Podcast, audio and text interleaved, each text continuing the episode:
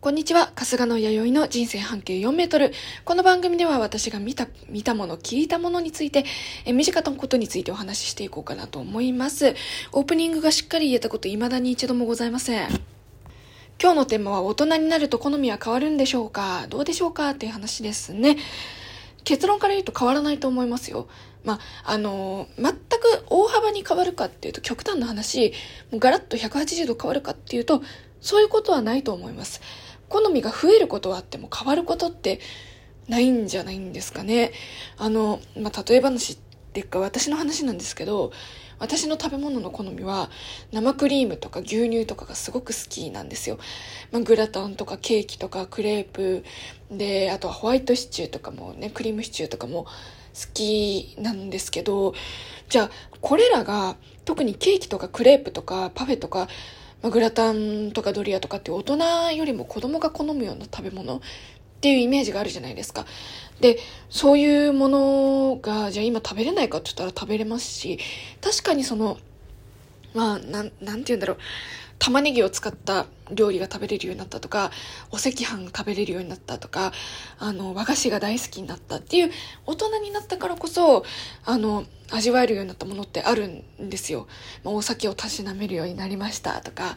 まあ、そういうものですよね。渋いサキイカみたいなのが私すごく好きなんですけど、大人になってその美味しさが、なんだろう、本当の美味しさがわかるようにもなったので、そういうことっていうのはね、やっぱあると思うので、そういうものですよね。そういうものも好きになりました。だからといって、マカロニグラタンに対するこう、熱意が下がったというわけではございません。そして、え文房具の話をすると私は中学校の頃からすごくシャーペンというね、文房具が好きでございます。いろんなシャーペンを集めたりして、最近はクルトガが好きなんですけれども、あの、まあ、今受験やってるので、受験勉強してるので、受験勉強の時には基本的にあの、クルトガのラバーグリップ付きっていうモデルがあるんですけど、そそれをね、使うことが多いんですよ。子供の頃からクルトガが大好きでした。なんですけど、デルガードも好きになったし、あとはこう、アルファゲル、スリムタイプとか、要は、そのあれです。私が大人になってから発売、高校生以降に発売されたシャーペンだったり、なんだろうな、こう、大人が持ってるイメージのものを実際に自分がある程度、年を取ってから持ってみたりとかして、それでもね、かなりいいなとは思っているので、好みっていうのは増えるんじゃないかなと思います。で、あの、アイドルの話をすると、私あの、今韓国のアイドルグループが私は結構好きで見てるんですよ。なんですけど私はその中学の頃に少女時代さんとかカラーさんが流行った、まあ、第一次 K-POP ブームっていうのを経験してるんですね。でもその時は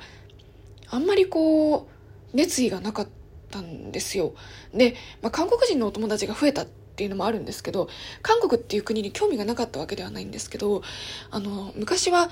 それこそ歴史の勉強をしていたので、歴史的な意味で日韓関係がどうとか、その、太平洋戦争中のことだとか、まああんまり深い話はここでしないですけど、その、こう、そういうことだとかを、まあ勉強していて、まあ反日がどうとかもですよね、含めてもちろん勉強していたので、そういうところで韓国に関心はあったんですけど、アイドル的な関心っていうのはなかったんですオタクとしての関心は。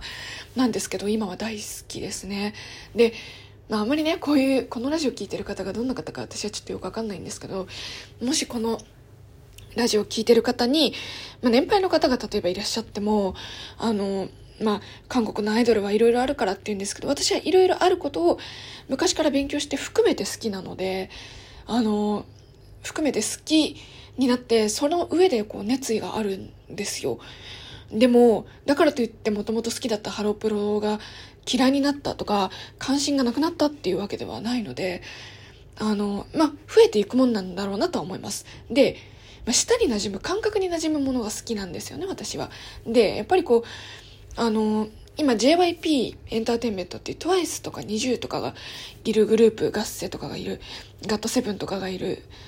ところが好きなんですけど、あそこの、もう私は女性アイドルグループが好きなんで、ITZY とか、 TWICE、NiziU ですね。メインどころで言うと。まあ、昔だったらあの Wonder Girls とかなんですけど、私は Wonder Girls はリアルタイムではよく知らないので、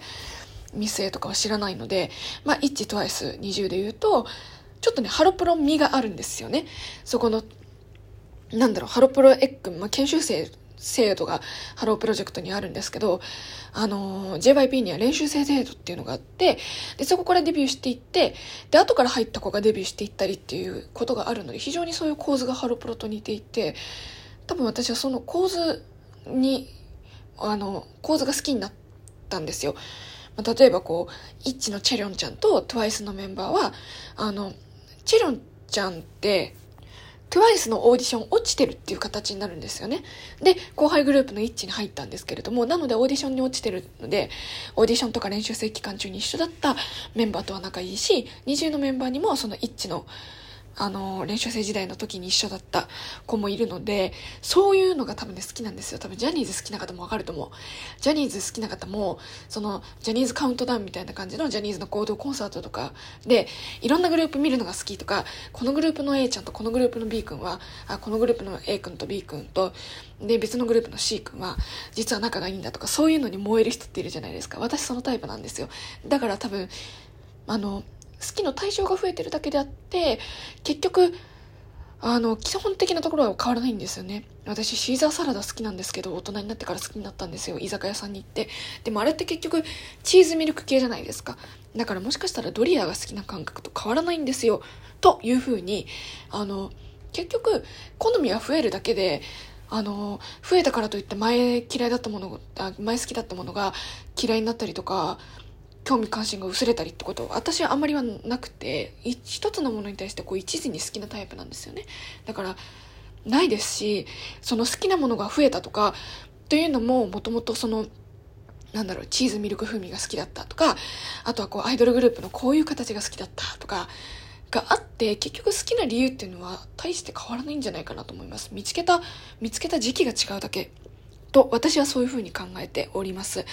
えー、皆さんはどうでしょうか？